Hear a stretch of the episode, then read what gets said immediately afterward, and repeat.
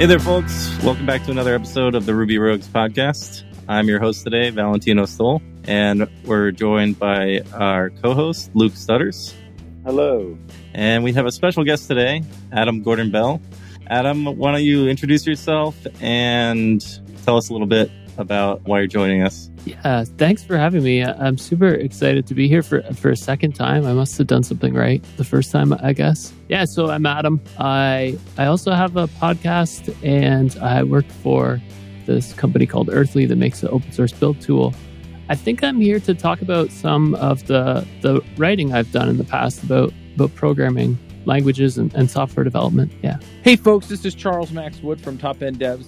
And lately, I've been working on actually building out Top End Devs. If you're interested, you can go to topenddevs.com slash podcast, and you can actually hear a little bit more about my story, about why I'm doing what I'm doing with Top End Devs, why I changed it from uh, devchat.tv to Top End Devs.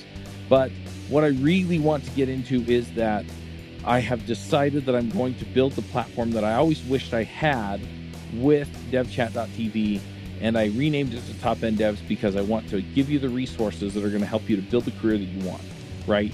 So whether you want to be an influencer in tech, whether you want to go and just max out your salary and then go live a lifestyle with your family, your friends, or just traveling the world or whatever, I, I want to give you the resources that are going to help you do that. We're going to have career and leadership resources in there, and we're going to be giving you content on a regular basis to help you level up and max out your career.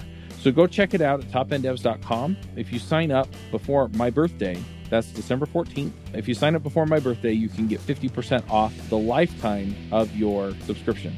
Once again, that's topenddevs.com.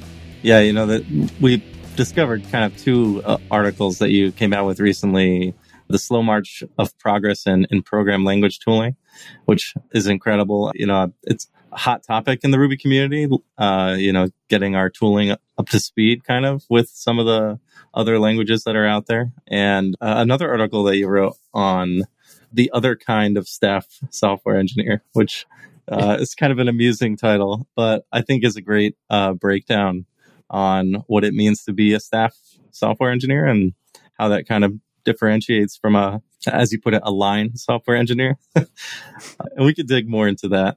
I'd like to focus for now on the the language tooling because it's super interesting topic. Maybe if you want to just like kind of give a quick like high level what are we talking about when we are talking about you know language tooling and what yeah. are some of the items that you maybe focus on yeah so the Stack, Stack Overflow does a survey every year of what tools people use and, and whether they like them or not. And one of them is they ask what programming languages you use uh, regularly and then whether you want to continue using it. And then they kind of piece this apart into what they call like loved languages and dreaded languages. So if you use it, you know, every day and you don't want to continue using it, it's dreaded. And if you use it every day and want to continue using it, then it, then it's loved. And the the list you know, kind of changes over time year by year. But I guess the big thing that you would notice looking at it is that newer languages tend to be loved and older languages tend to be dreaded. And Ruby uh, at some point was like one of the new loved ones and, and has drifted into the, the dreaded category. So I, I started I started thinking about this issue and started asking people some questions about what they liked about languages. And a lot of it was just the tools, like not the syntax of the language, not the way you could do things concisely here or the way that this language looked versus that language. A lot of it was just tooling. So that made me kind of dig in and, and start looking into this, right? And so if you if you think about an older language like C++, which has been in the dreaded list on Stack Overflow for a long time, it, it doesn't have a lot of the built-in niceties of of newer languages. There's no like equivalent of Ruby gems, or actually, there's like eight equivalent of Ruby gems, which is like actually worse than than just having one.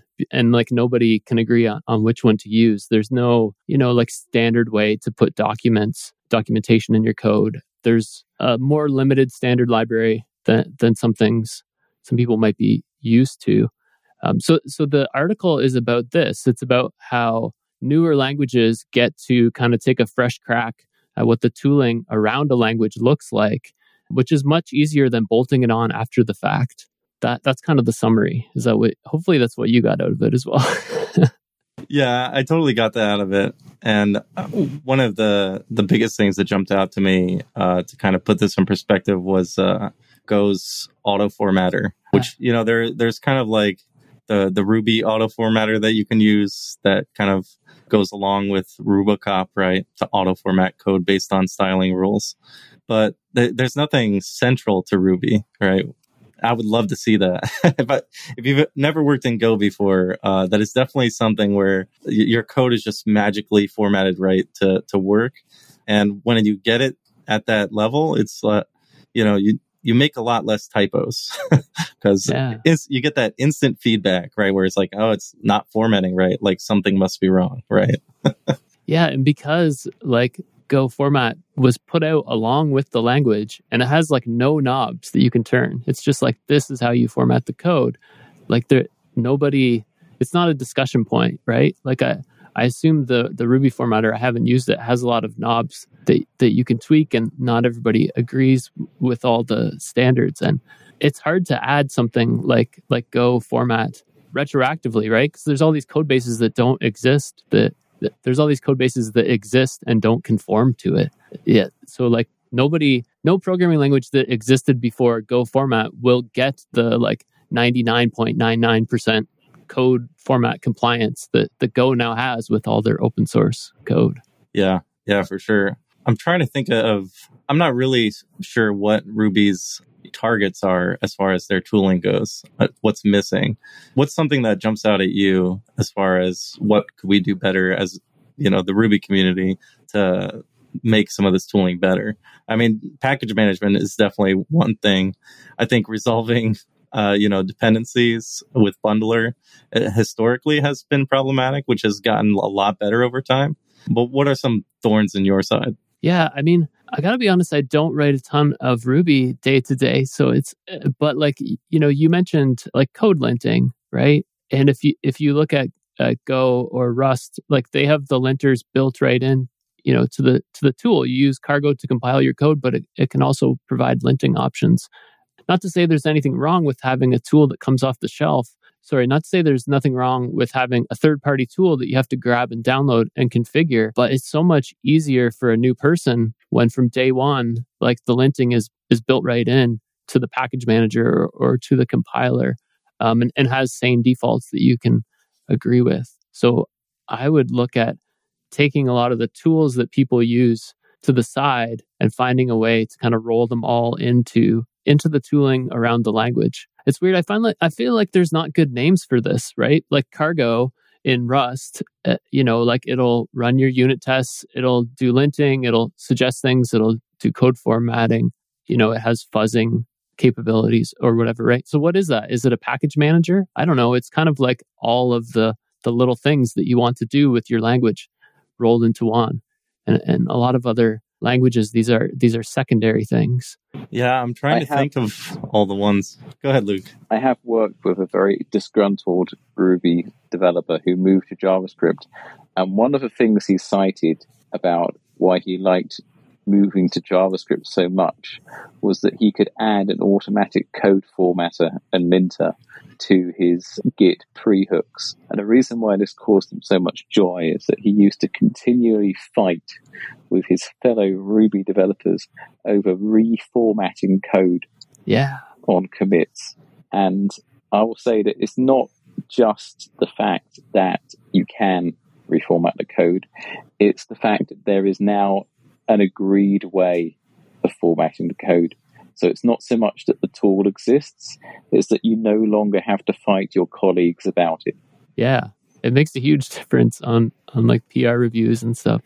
And uh, like in the article, I, I talked about Python and I included like a XKCD comic where like, you know, you have like pip install and then you have like Py environment and then Conda and like all these different tools just to get the right dependencies in place. Like that's another example, like code formatting, where when something straightens that out, like why do I have to have like a .rb env file to tell things what version of Ruby to use all the time? Like these these are all little paper cuts, I guess. Like, I guess the sum of the article is like all these little paper cuts add up to make people kind of not like the onboarding process.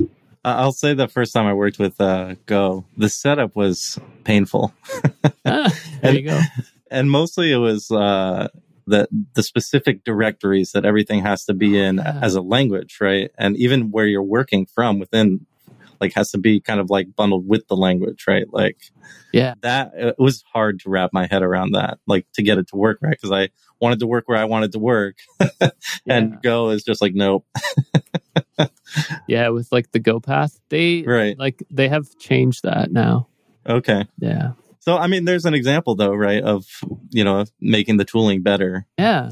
But And you can Uh, see like Ruby Gems, somebody in one of the comments mentioned like Ruby Gems, you know, in terms of the length of the existence of Ruby, it was added fairly late in the game. But that great addition, right, makes it like it, it wouldn't be the same language without it. right. And I mean, the same with Bundler. I remember the days of, you know, Rails and you inlined all of your gems uh, in the configuration files and just kind of hope that it worked. Uh, yeah, there was no pulling from a central dependency resolver, right? yeah, maybe that's what the person was talking about. Sorry, I can't keep everything straight in my head here. it's hard to keep track, right? Like it's kind of funny to think about now. Like if I were to restart Ruby, I feel like I would have an easier time onboarding. I would like to think, right? Because there have been so many improvements kind of to these things where okay, like I can just run Ruby right away. There's Ruby build, which is a great tool to just install Ruby right away, no matter what platform you're on. And it's great. It works every single time. And I, I struggled so many times to install Ruby. Like when Ruby version managers like started becoming a thing, like that was a, a new challenge, right? I feel like Yeah. I feel like every language goes through these pains, right? Like you'd think that there would be a defined path. Okay. Like if you want to make a new language, like these are things that you got to like make sure you have in order, right? Instead it's kind of like, all right, here's this language. Like we'll figure it out as we go, I guess, right? well, I think like a lot of it is things get added on later. Like there's innovations, right? Like yeah, like a code formatter wasn't a thing that people worried about when when Ruby came out, and like when C was you know in its early days there was no such thing as like a you know a third party package manager that you needed to have integrated. And it's just, it's hard to add these things after the fact because everybody gets so used to how things work. You know, you work in this environment and you just understand, like, okay, this is how you do things. So, like, the standard's always moving, I guess, is what I'm saying. But, but I'm interested to hear, like, what do you think is is the tooling holes that, or the the areas that should be polished in Ruby? That's a good question. I mean, getting Ruby on Windows is still a bit of a challenge. I know it's kind of Oh, just been like it's a, it's still it's been a constant battle. I feel like over Yep. the years, and it's definitely a barrier to entry for people just starting out. Right, like maybe they just want to get a Chromebook and try and run Ruby, or Chrome is- is a bad example, but there's Windows versions of a Chromebook. You know, just something a cheap machine that you just want to try starting on, and it's hard to do that. Which I'm hopeful that kind of this WebAssembly stuff can fix a lot of that Mhm. problems starting out, right? Where you could just visit this web page, and I think that's how tryruby.org works now, where you Oh, can wow. you can just go to the browser and try to play with Ruby just in the browser, which is pretty cool. But you know, it's limited to dependencies. You you can't like just install gems, right? Yeah. so I feel like that multi-platform issue is will continue. They should just put the whole of active support into Ruby core. I feel like it, it's like whenever somebody's learn, like if you get a chance to try to teach somebody, you should write down all the things they struggle with because it's you become blind to them, right? Yeah. Like you, you miss them. I know that the documentation is a common one that comes up, right? Like, because there are so many different documentation websites for Ruby that it's hard to follow, like, which one is the official one. And then there's the new, like, Ruby API site, which is like kind of like a, a fresher in- user interface for the documentation. That's pretty nice. And I've heard that maybe that is going to be the official you know, don't take my word for it, but it's that is still unusually a hard part of the language, right? Is like you go and you Google search and there may be three different sites listed on the first page of the Google results, right? And you don't know which one to pick. And you just hope that uh, you know, the first one works. And a lot of the times your first result will be an older version of the language that is that first pick, right? So I feel like discoverability for documentation is definitely a hard problem to solve, specifically for Ruby, it seems at this time. Yeah, that's a hard one too, but, but so key, right? Because you want people to be able to solve their own problems. Uh, yeah. But yeah, right. One of the things one of the things you wrote, wrote about Adam in your article was the idea that if you have a standard documentation system, you can link that into an IDE. So when you kind of mouse over, then you can kind of just instantly see what all the parameters are to that uh, method and what it does. And yeah, I hadn't I hadn't really thought about that before, but that is an incredibly powerful tool when you're just starting to work on a code base. Yeah, like for discoverability for sure. And then yeah, like having a central website is useful too where you, if you're like you know every package we're going to generate docs for it and throw it on this one website in a familiar format that's also super helpful i did see recently i feel like it was koichi that uh, gave a, a, link to displaying something like this uh, in an editor where you could just hover over and it would show you the you know ruby rdocs for whatever method or class that you're in I feel like that's hopefully coming soon. there's a I, I don't use VS Code enough. There's a lot of plugins out there that I think can give that. Oh, I've got another thing to say about Ruby documentation too. All right, you, you got me started now. Here we go. so I'm using some like gem, okay, and I'm in the RDoc. I'm like, okay, what's going on? Right, let's have a look. Click on the RDoc. And on the left hand side of the page is an enormous list of classes which I will never touch which no one will ever touch. They're all just kind of total implementation. No one's ever going to touch that stuff. But the whole left hand side of the screen is just filled of nonsense, right? You know what I'm saying? Yeah. And you're looking at this kind of massive list of classes thinking, oh my word, I don't know what's going on here. Where do I start? You know, where's the entry point? Which of these am I actually going to use? So some way to kind of tag those up and say like, you're never going to do this. You know, hide all of these, put all of these right at the bottom of the list. You know, you only want these four to use this library. That would save me a lot of time. Yeah. So uh, some kind of meta tagging in documentation. Now, I, I, I'm not sure if I've seen it in another language. So this isn't, I, I don't know if that even really exists. The idea, you know, where you say, yeah, this is a kind of all kind of implementation. These are the ones you want uh, when you're actually using this thing. I don't know if that exists in Go or anything else. But this is where innovation happens, right? Like, it, if the Ruby community thinks hard about that and does a really good job of it, then you know people will be leaving Ruby and ending up somewhere else and being like, why isn't there a way to highlight you know what the main things in the docs are, right? And then it will spread. I know, I know you're supposed to look at the tests, all right? I know I'm supposed to look at the tests, but believe me, that doesn't always help. Yeah.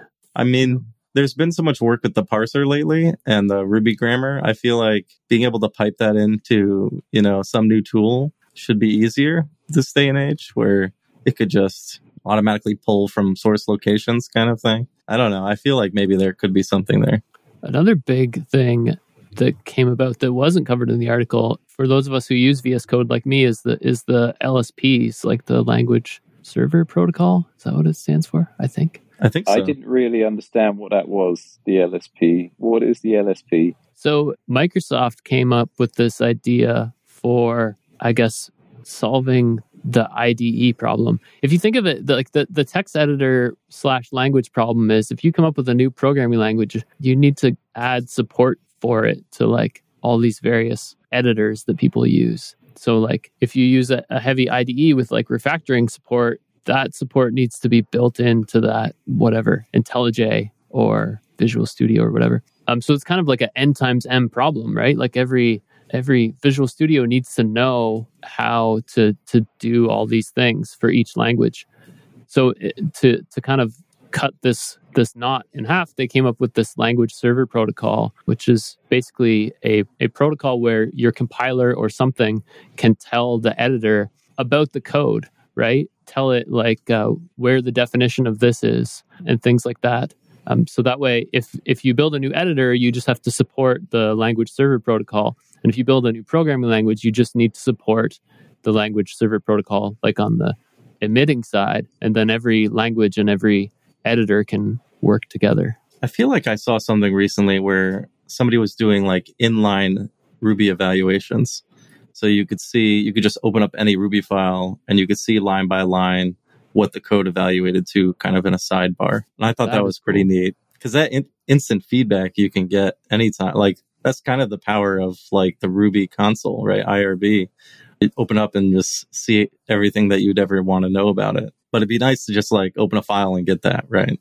Yeah. I don't think LSP goes that far. But yeah, Shopify has built like a Ruby LSP that I assume there's probably a VS Code plugin you can use with it to get some nice like go to definition type features. But because Ruby came after the LSP concept, right? It's not like built into the compiler where in, in some newer language they might just like uh, you might just ship with LSP. Like I'm sure Shopify probably had to do a lot to like back out all the like parsing of Ruby and, and send this through.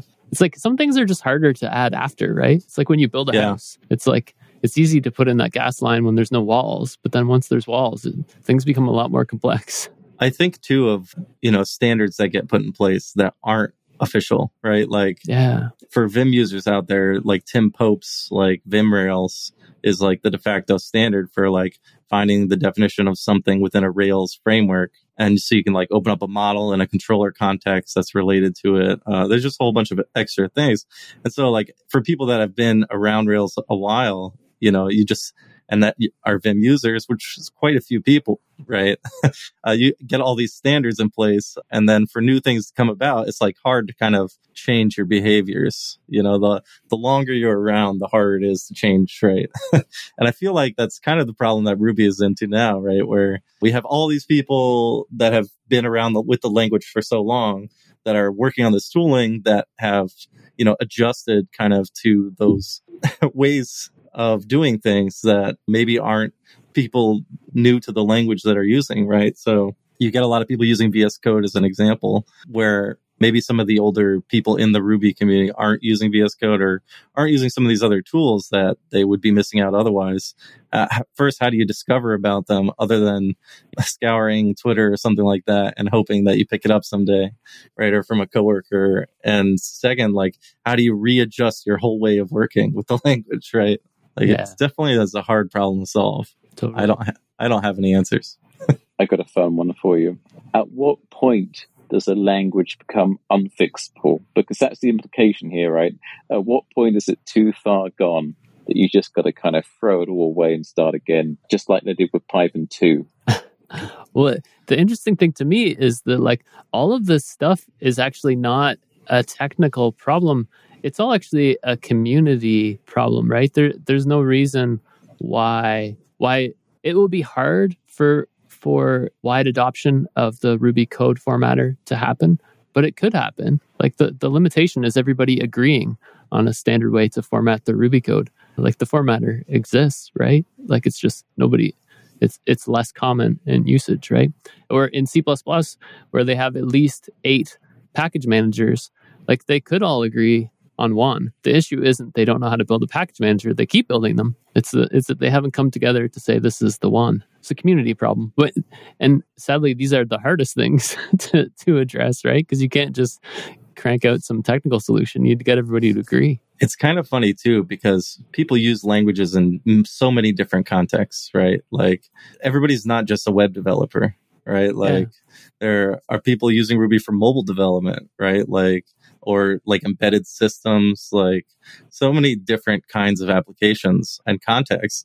And how do you like make core concepts like the same for all those different contexts where you even have completely different environments sometimes, right? Like different workflows, like I can, I totally understand the Ruby core's hesitance, right, on a lot of features, right? Because so many features just don't make sense in so many contexts, right? And to focus attention or change things too dramatically, you can collapse the entire ecosystem with the the wrong decision, right? Yeah, and if you look at it's if you look at the you know in my article I mentioned Go and, and Rust a lot because they've put a lot of work into a lot of tooling, but they also have a lot of resources comparatively for programming languages. Like Go is coming out of Google, Rust had you know Mozilla support for some time. Like this is a lot of work doing all this stuff. Like that's the truth of it. Yeah.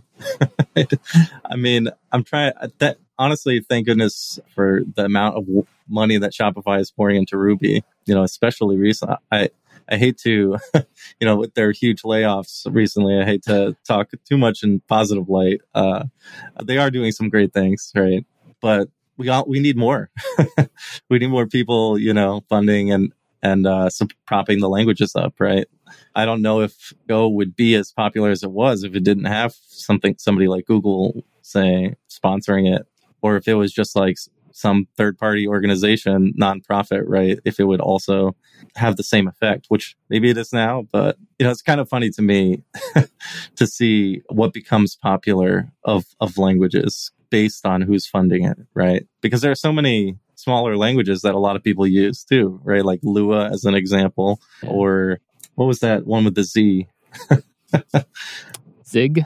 Zig, right? A kind of the Rust alternative, if you will, as yeah. far as applications, right? So it'll be interesting to see what else comes out is kind of what I'm getting at, right? Like there's there's a lot of big companies out there, right? Like that all want to, you know, take advantage of the next thing. I'm kind of interested to see what will come out of it. Or if because once you let's say that a programming language has made all the tooling the most incredible thing to use, right? People get tired of it. yeah, so right? previously so previously, I wrote this article called like brown versus green programming languages, and it, was about this topic where I said like when you are working on like uh, so it was about the same thing, the Stack Overflow developer survey, and about maybe a possible different answer, which is that people like to use new programming languages because they don't want to work on their old code bases because they're a mess. Like it might be great fun to work on a new Rails project. But if you have one that's super old and has not been given the most care, like you might you might think differently, right? And how much does that rub up rub off on the language, right? If you're doing a new project, if you're working in Zig, you're probably doing something new because it's a fairly new language, right? So you might not have all this, you know, old code that you have to worry with. What is might, Zig? What's Zig? What is Zig? Oh, it's it's a cool uh, new programming language. It's like uh, close to C, I guess. It's like a a modern take on C development with like, you know, raw memory management. Hi, this is Charles Max Wood from Top End Devs, and lately I've been coaching some people on starting some podcasts and in some cases just taking their career to the next level. You know, whether you're beginner going to intermediate, intermediate going to advanced, whether you're trying to get noticed in the community or go freelance, I've been helping these folks figure out how to get in front of people, how to build relationships and how to build their careers and max out and, and just go to the next level. So if you're interested in talking to me and having me help you go to the next level, go to topenddevs.com slash coaching. I will give you a one hour free session where we can figure out what you're trying to do, where you're trying to go, and figure out what the next steps are. And then from there, we can figure out how to get you to the place you want to go. So once again, that's topenddevs.com slash coaching. I know when they were when they're trying to merge the new uh what was it? The word is escaping me, but uh new compiler or not compiler, but parser, parser maybe for for Ruby. Oh man, YJIT, the, the new oh. JIT. So they're yeah, they're yeah. trying right. They're they were trying to figure out whether they should use Rust or, and they were considering Zig, right? Like for their pra- practicality with kind of extending C for more like higher level abstractions, right? Because that's one of the biggest problems with C is you don't really have that like class structure that you can get with some of the other languages and make it a little more modular. And so I, I don't I don't think uh, Zig had the maturity that it needed at that stage, but I know it was in kind of close consideration. Do you want to talk about the staff software engineer article? I do. I'm I'm curious what a staff software engineer is. I know you, the, you, you, the article does a great job of kind of summing it up, but I kind of, I, I love to make fun of titles. I feel like everybody is just that the word engineer kind of in in a t- software title. I get a lot of slack. My wife is an engineer, a chemical engineer. So uh, anytime that I say engineer in my title, I didn't go to engineering school, right? Like I don't know engineering principles. Like I know software principles. Uh, so I, am curious, what what do you as a staff software engineer uh, or staff software developer, uh, if you will. Well, so this is the aspect of the article I got the most feedback on. It wasn't positive feedback, but like, so in in big tech, there is a, a role above senior that that's called staff, and so yeah, it's just like a a, a step on a higher you know hiring ladder or, or whatever, right? But um, so I wrote about what I called the other type of staff engineer, which was when when I was in school uh, for software engineering under under the computer science school. But don't tell the engineers that about that one. But um, I took I had to take a class in the business school at university, and it was like this management class, and they they talked about like staff versus line employees, which was like a traditional way to think about people's roles within companies. So basically, it's a different meaning of staff. If you work at a car factory, you might work on the line assembling the car, or you might be staff. You might work in the office somewhere. You might do HR or accounting.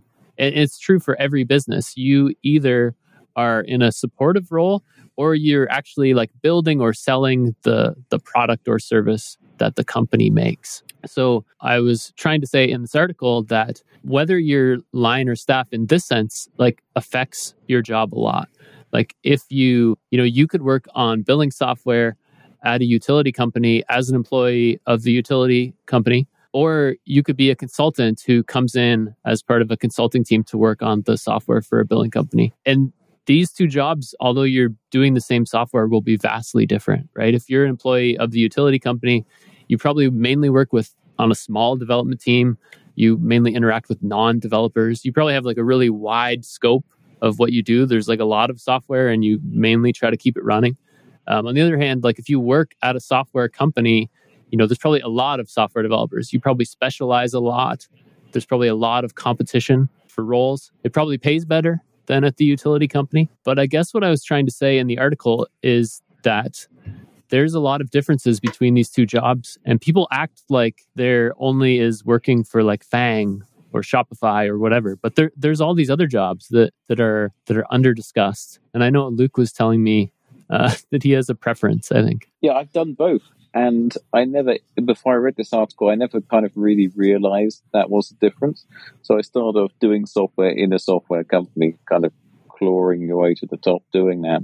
And I changed over working for a manufacturing company, also doing a software role, but they were a manufacturing company. The factory was full of giant machines that made sheet metal and injection molded. And they needed software, but they didn't really sell software. It was a kind of necessary evil. It was all kind of aggressively outsourced as much as it could. But the opportunities in the manufacturing company were much, much broader than they ever were in the software company. Yeah, I think that's common. Like you'll have a wider scope. Like my friend who works for a utility company, like there are very few software developers there, but he you know, his boss reports to like the COO of the utility company. So if, if he was hungry to climb the corporate ladder, you know, he gets a lot more exposure to how a business works and and things like that. He also has a pension, which uh, I'm kind of jealous of and is uncommon in the software world. So that there are differences for sure. And where does he work standards? again? No. a utility company. utility companies have like the highest rate of like unionization and, and pensions of um, you know. Yeah, let's not talk about Enron though, right? yeah, yeah, he doesn't work for Enron. but yeah, I think their pension went bust, didn't it? Uh, down with the whole ship. Yeah, that's a joke for all the mums and dads out there. the um, yeah, I was going to say the other thing is standards, right? If you're working for a software company doing software, the standards are going to be much higher if you're going to sweat the details. But if you're working for, like, say, utility company doing software, those standards are going to be right away down the bottom. And yeah. anything you do is going to be seen as a miracle. it's true. And, like, if you, I mean, you also have more ability to sneak by, like, a, a weird pet project, I guess, if you're not at a tech company, because nobody's going to question it. If you're like, oh, of course, this new thing has to be built in Zig like at, at the tech company, they're going to be like, what? Why? But at the utility company, they'll be like, oh, that he knows what he's talking about. Oh, yeah, Zig. Yeah, sure. We know Zig. Yeah. Carry on. yeah, no, I mean, the downside, of course, is that you are no longer in a company with a whole bunch of software engineers. So the opportunity for personal improvement and actually learning stuff is much, much lower. So even though the overall professional opportunities are going to be much bigger, it's not a great place to learn more about software. Yeah, I totally agree. The the couple of people that I've talked to that have done this did what I called retiring to staff. So it's kind of like, you know, they worked at a tech company where it was high pressure and they, they got really good at it, but they got a bit burnt out on it. And from there, you know, they, they transitioned to a more slower paced, more, yeah, I guess just slower paced job at, at a larger non tech company where they might not move their skills forward as much, but they're consciously making that decision. I don't think it's a good place to start your career. Like that, that's my thinking. I think everybody should start their career in uh, consulting. Yeah. I, th- I think you just work on so many different things and are at the whim of the customer that I think it just shapes your mind, right? For specifically for software, I feel like it's easy, like kind of in a product sense, to get trapped by the product, right? Like if you're trying, if your goal is to just work, like, okay, maybe it doesn't matter. but if your goal is to become like good software engineer, like, and you want to, you know, discover a lot of new concepts, it's going to be harder to dive into a product first. I don't know. In my my experience, you know, because I I kind of did that. I jumped into trying to to make my own product, and maybe that was also a, a problem on my end.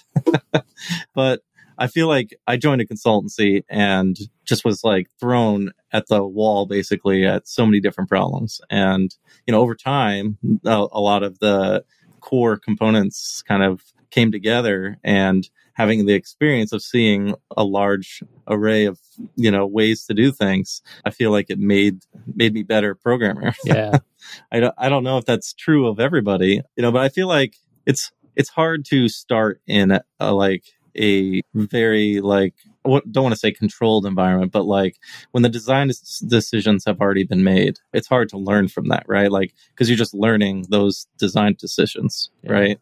Yeah, no, I totally so agree. It's like you're saying, yeah, because uh, in the in the conception of this article, like that is a very clear like line position, right? You're getting thrown like you're selling your time, right?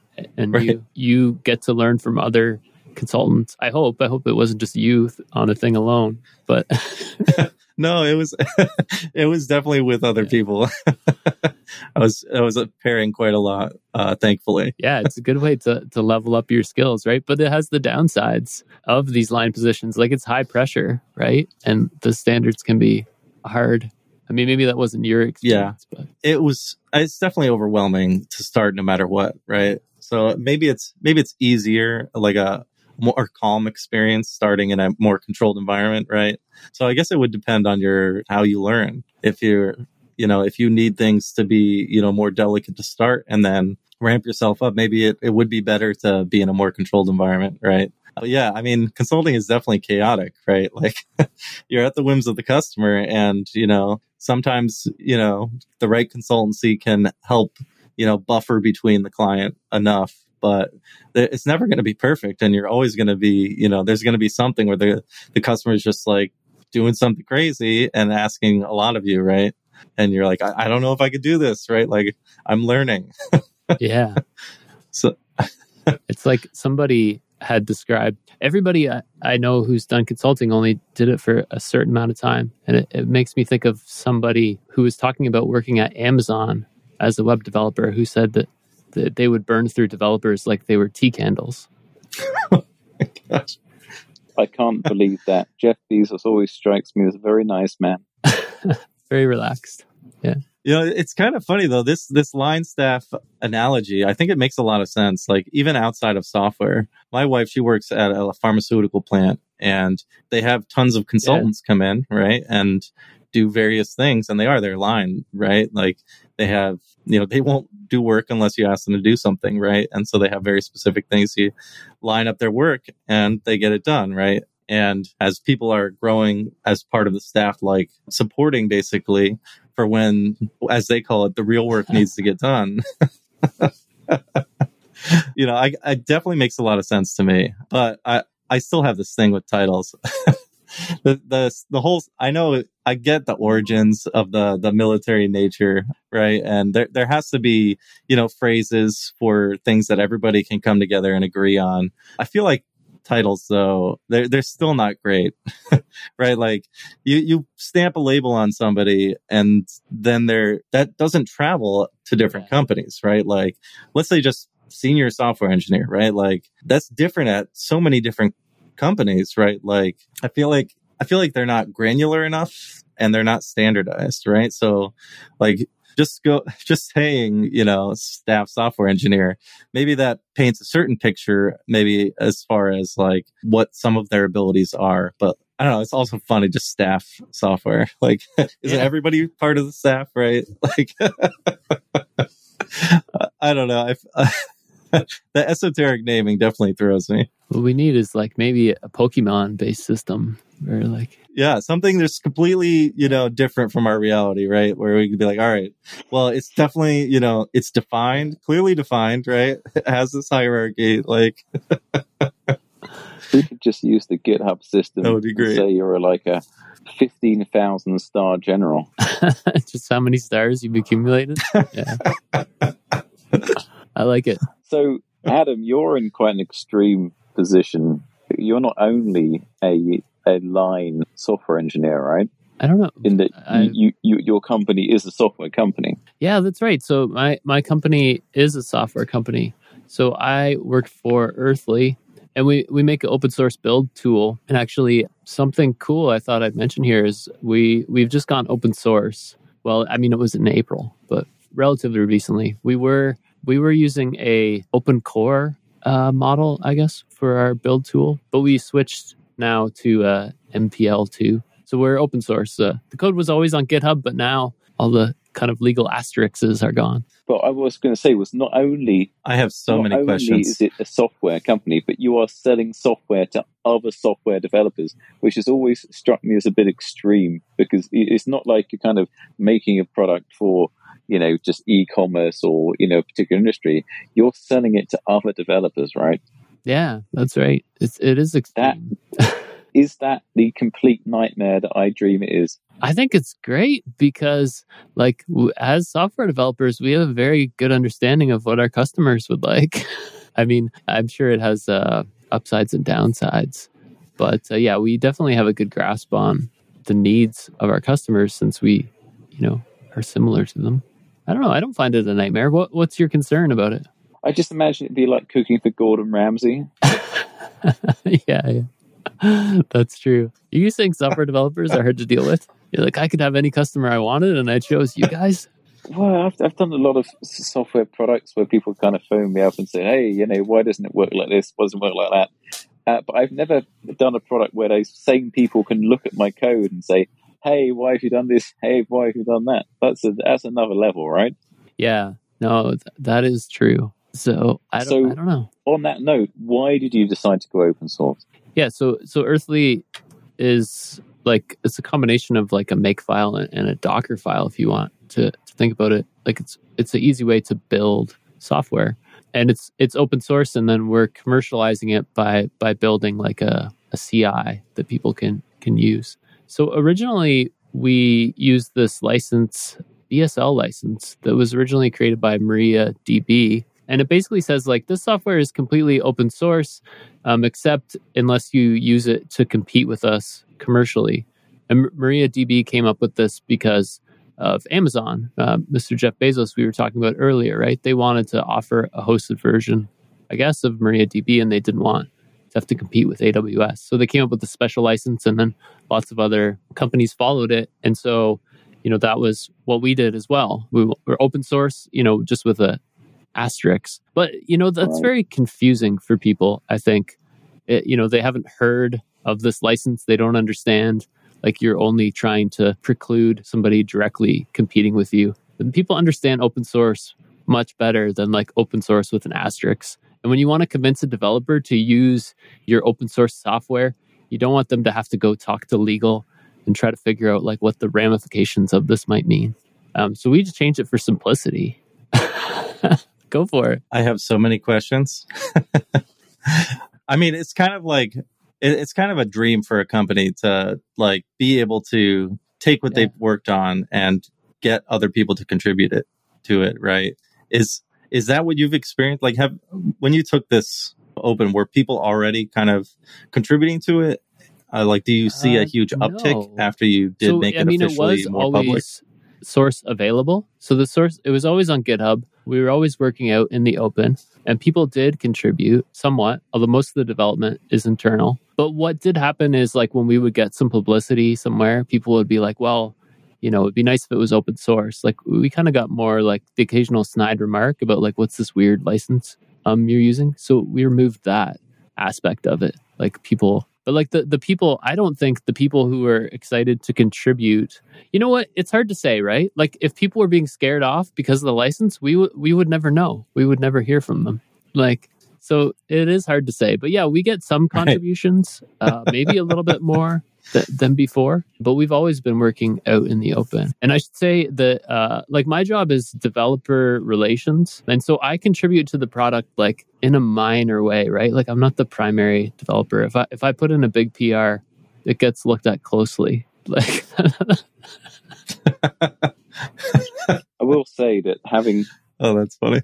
go ahead. Uh, so, I mean, I, I will say that having tried to get open source Go ahead, Luke. into very large corporations a couple of times, both in America and Japan, licensing is an enormous barrier to entry. And the more corporate it is, and the more money they have, the more they're going to worry about the legal status of the license.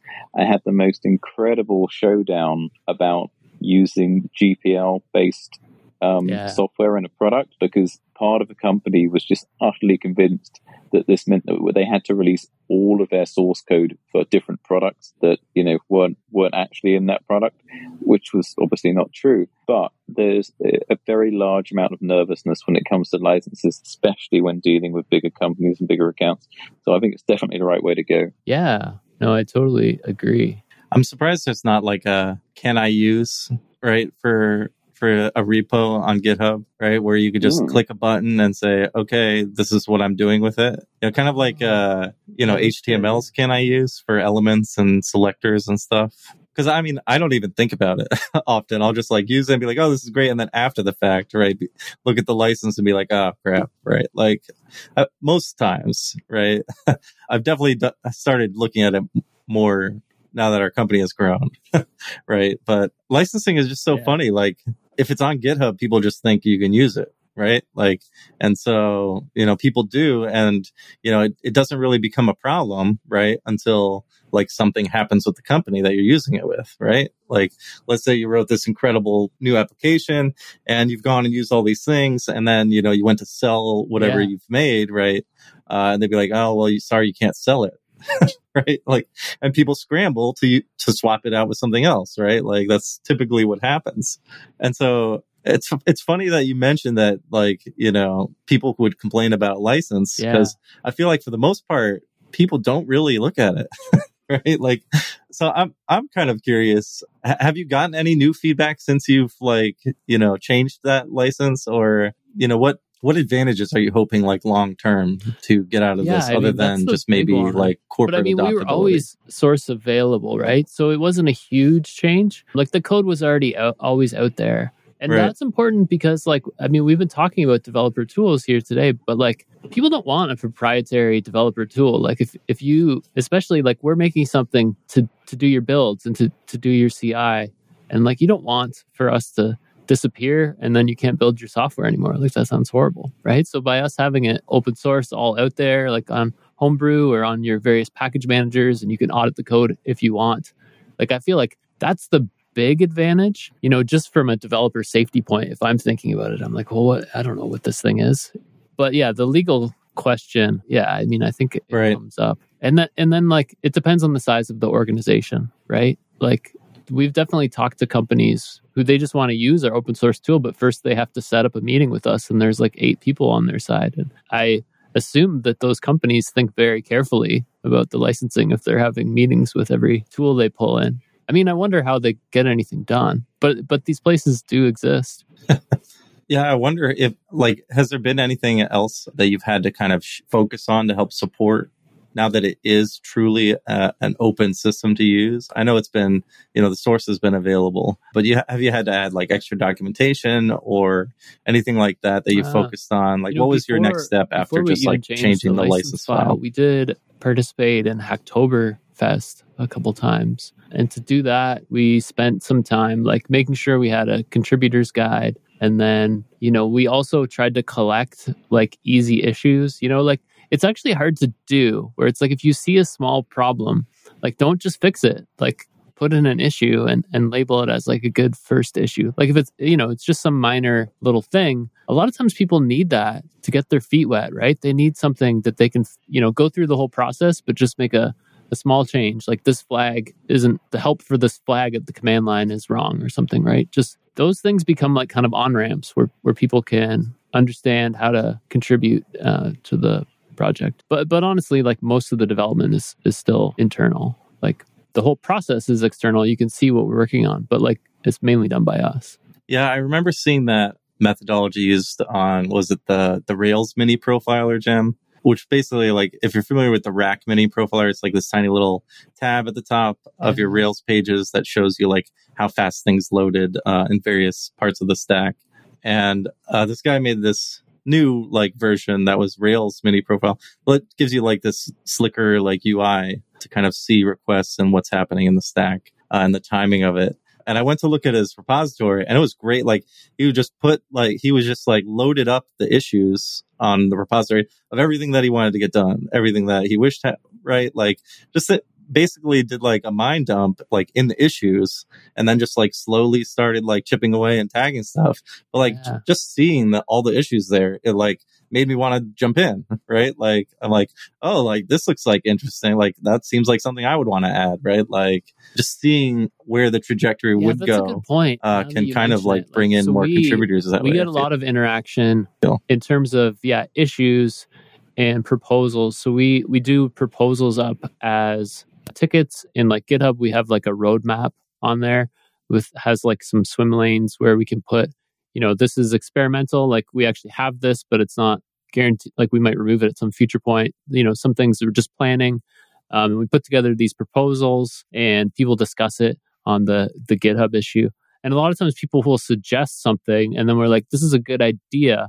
Let's turn this into a proposal, right? Like this is the change you might be suggesting. So yeah, we get a lot of contributions that way. And, and in a lot of ways, it's a lot more valuable than, yeah, like somebody just fixing a, a minor bug, right? These are people who use the product who are trying to help shape what it would become. So have you Similar- noticed? Sorry. Have you noticed anybody like kind of taking your software and running with it?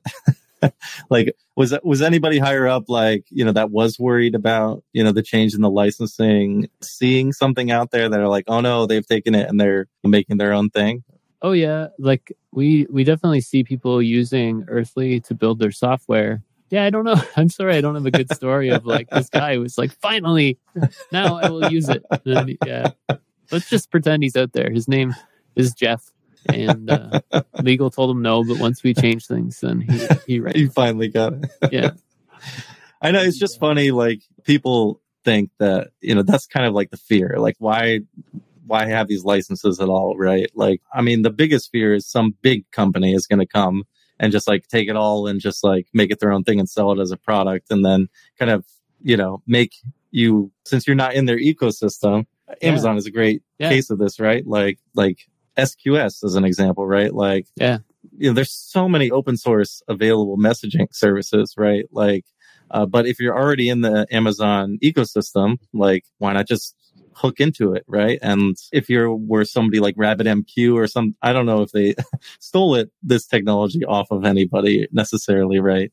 But you know, that's the big concern, right? Is Yeah. like some company will just take it and like make you completely obliterate you. yeah. Elasticsearch is a great example. This is like Yeah. what Amazon's. They changed its name from Elasticsearch, I think, but they like put it in brackets. But anyways, yeah, Elasticsearch. Uh, you know, you can. What do you know? What the AWS one is called? I don't know, but Yeah, I don't remember.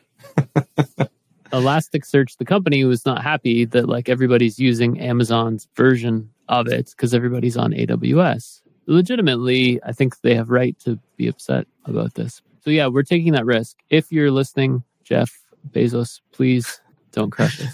I mean, part, part of me though is like, you know, if people are, have bought into Earthly, right? Like if you're using an Earthly platform, why would you jump to somebody like Amazon, right? Like I feel like people just I don't know that this happens as frequently as maybe people think it does, right? Like I'm personally that fear of not wanting to open something up just from getting it stolen is so common. And I don't know that there's a solution other than locking the license, right? But I feel like it's also like way oversold, right? Like, I don't know that it is happening as frequently as people say it is, right? Like, but maybe it is.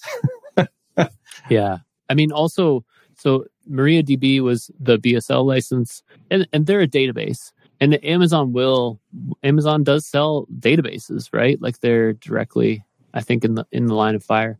You know, CI is they do have uh, they do have build products, but it's it's less directly in their wheelhouse. I mean, maybe it's more in Azure's wheelhouse. Maybe that's who we should be worried about.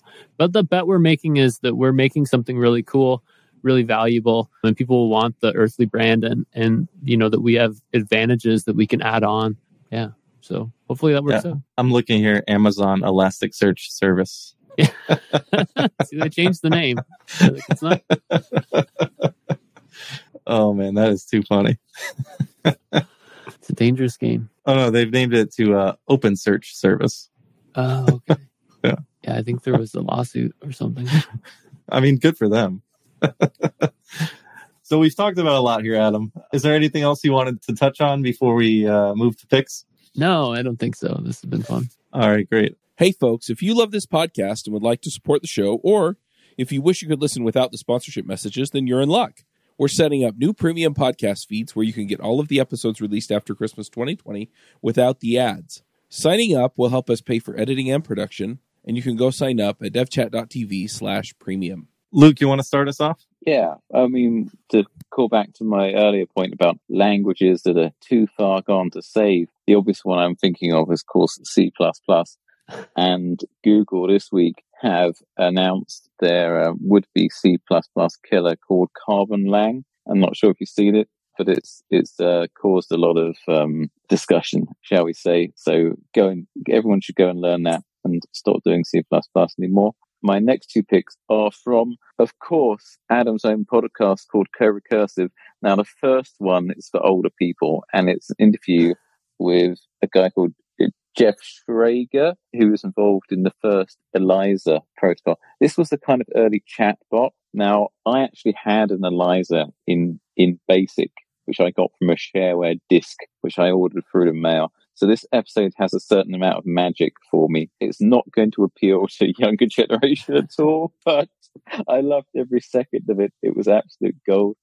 And uh, if you want something more up to date, they've also got one of my personal heroes on there. And by day, I mean you, Adam, which is the interview with Casey Muratori, who is absolute idol of mine. Uh, everything he does, is solid gold. And there's there's a great episode with him on there as well. Did you see Casey's terminal, like Windows terminal stuff? I, I my favorite video of Casey Muratori is his how to how to use Git video on YouTube. That is fantastic. Oh, that's funny. he's he's a harsh. He he can be harsh. he's very very entertaining. Yeah. uh, I have a couple picks here.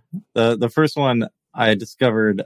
We've had him on the show before, Ivo Anjo, but he made this way to visualize the tracing of Ruby Global's VM. So the GVL basically. So if you're not familiar, Ruby keeps like kind of like a lock on the interpreter so that you can only we're all very aware. Oh yeah, we're all aware, right? Aware. I don't have to explain too much, uh, but he has this great visualization, so you can kind of follow along the trace of that and see what's locking what. Uh, it's very cool. I would definitely check it out. There are talks of kind of working it into Ruby itself, so we'll see if that makes it. Uh, another pick I have is along the same lines, visualization of PostgreSQL uh, SQ, execution plans. Very cool, kind of animates the flow flow rate uh, at different parts in the queries execution plan. So you can see how much time it's spending on the index, how much time it's spending on the, the sort or various things within the caching. It's really cool. It's kind of fun to just uh, look at it and see, you know, I I always I miss uh, you know Yahoo pipes where you could kind of watch you know make make these giant piping diagrams and watch stuff flow through it. Right. this is this is even more satisfying. Uh, and the last one is is kind of just a funny one. I saw there's this article where uh, scientists have reanimated spiders for mechanical purposes. So they, they could reuse their legs to lift things in a lab. That's not funny. That's gruesome. That's strange. Uh, so if you want to, if you have spider phobia, don't click on this link. But uh, I'm pretty was- sure. it- I'm pretty sure Will Smith was in that movie, right? I just got a kick out of it. Adam, what are your picks? My pick's unusual. So I got a Peloton tread, the Peloton treadmill. So Oh So wow, like a Peloton, but without all the awful cycling. yeah, you run instead. So I had a treadmill that I didn't use very much that I got rid of. And I used to like walk on it sometimes. But now I have the Peloton tread. The classes are amazing and have got me like actually exercising. So there's like, I don't know what type of music you're in, but I'll do like a Pearl Jam class and it's all like Pearl Jam songs and somebody getting you to run and also telling you facts about the history of Pearl Jam. And there's some 90s rock ones and System of a Down one I liked. I think you can see just by what I've named, like the genre of music that I listen to. But uh, it's been uh, it's been great. So hard. Like turns out running is hard, and it's not like jogging. They're like they they'll yell at you, tell you to keep going faster. So yeah, Peloton tread is, has been awesome. I'm I'm loving it. That's my pick. You know, I was always worried with the treadmill and Peloton that I would lose track of reality. I don't know if you've ever used like a VR headset, but like you, you take the goggles off and you like misstep or like reach for things and can't quite grab them, right? Uh, I worry that that would happen while I'm on the treadmill. you know, I would look over, you know, to the side and see something that's fixed and, ha- you know, not be able to balance myself. I, I just see myself getting injured on it. yeah, it hasn't happened to me yet, but I've I've worried about it too. And they're like, Right. faster, go faster, go faster. I'm like, I'm gonna get thrown through the wall. Like if I turn this up any higher. Well, Adam, if if anybody wants to find you on the interwebs, you know, where can they reach you? Yeah, so I'm on Twitter at Adam Gordon Bell. Also on Peloton, uh, although I don't really know what that means. If you, if you track me down on there, you, I guess you could see what my runs. Yeah, and check out my podcast. The that's corecursive.com. Yeah, I think that's enough plugs. Awesome. Yeah, thank you so much for coming on, Adam. I'm definitely a co-recursive listener. I love love hearing the history of, of computer stuff. So keep it up, please. And until next time, folks, Valentino out. Bandwidth for this segment is provided by CacheFly, the world's fastest CDN. Deliver your content fast with CacheFly. Visit C A C H E F L Y dot com to learn more.